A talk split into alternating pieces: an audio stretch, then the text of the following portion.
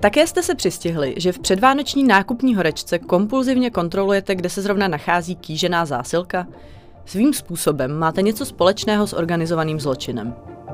Za to takový Andrew Tate se zásilky v podobě navrácených luxusních bouráků a hodinek jen tak nedočká. Soud by z těchto komodit mohl vyměřit odškodné jeho obětem. Jiné starosti mají v Myanmaru. Azijská země se totiž dostala do čela světového žebříčku nejvíce vyprodukovaného opia. A že se kooperace několika médií vyplatí, zase ukazuje odhalení, jak malcké ozbrojené síly informovaly libijskou militantní skupinu o poloze plavidel s uprchlíky. Odpudivý biznis s migranty totiž kvete i opačným směrem. Neplatí se už jen za cestu do vysněné Evropy, ale i za návrat domů. Vítejte u dnešního ze světa. Evropská policie Europol vydala varování před zneužíváním trekovacích zařízení na principu Bluetooth, jež si osvojil organizovaný zločin. Jedná se o malé aparáty, které si uživatelé mohou například pověsit na klíče, připevnit na kolo nebo i na domácího mazlíčka a pak je propojit se svým telefonem.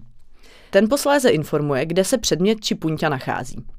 Všeobecně známou věcí je ovšem smutný fakt, že každou novou technologickou pomůcku, kterou výrobce myslel dobře, brzy využijí zločinci sice rovněž v prospěšném zájmu, ovšem pro jejich kriminální činnost. Podle Europolu tak začali používat trekovací zařízení například ke sledování pohybu pašovaných zásilek. Pomocí těchto lokalizačních přístrojů nejčastěji sledují pohyb kokainu. Ať už je tracker ukrytý v kontejnerech na oko převážejících třeba banány, nebo připevněný přímo k zásilkám, které jedna parta vyhodí z lodi na otevřené moře a parta druhá pak zboží bez problému lokalizuje a vyzvedne.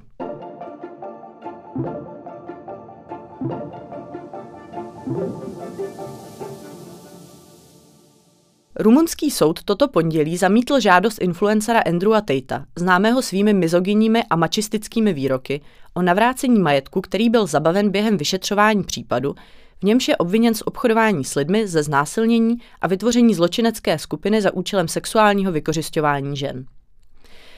Po zatčení Tejta, jeho bratra a spolupachatelky, jim rumunské úřady zabavily 15 luxusních automobilů, 14 značkových hodinek a hotovost v několika měnách.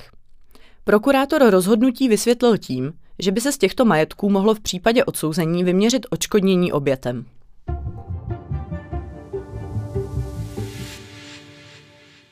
Z nejnovější zprávy Úřadu OSN pro drogy a kriminalitu vyplývá, že světové prvenství v produkci opia převzal od dlouholetého matadora v této disciplíně, Afghánistánu, jeho východoazijský Myanmar.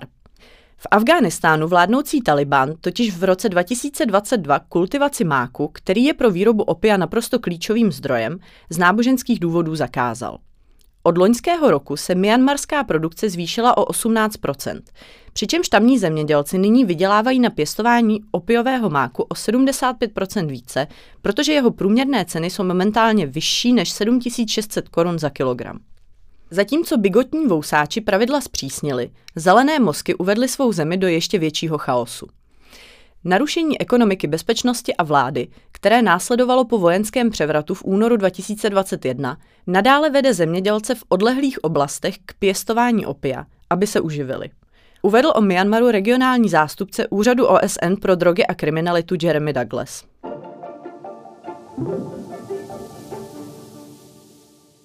Když lodi plné uprchlíků z Libie přestal v malckých výsostných vodách fungovat motor, bylo všem na palubě jasné, že tamní pátrací a záchraná plavidla na sebe nenechají dlouho čekat.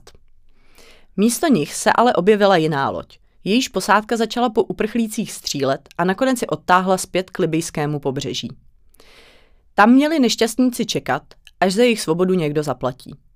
Nejednalo se přitom o ojedinělý případ – Libijské milice již několik měsíců koordinují odklonění uprchlických plavidel v malckých vodách, a to s pomocí malckých ozbrojených sil a také agentury Evropské unie pro kontrolu hranic Frontex. Libijská brigáda Tarek bin Zayat je jednou z největších libijských militantních skupin a je známá svou agresivitou. Podle důvěrných dokumentů EU, s nimiž se novináři seznámili, brigádu podporují také Wagnerovci a sudánští žoldnéři.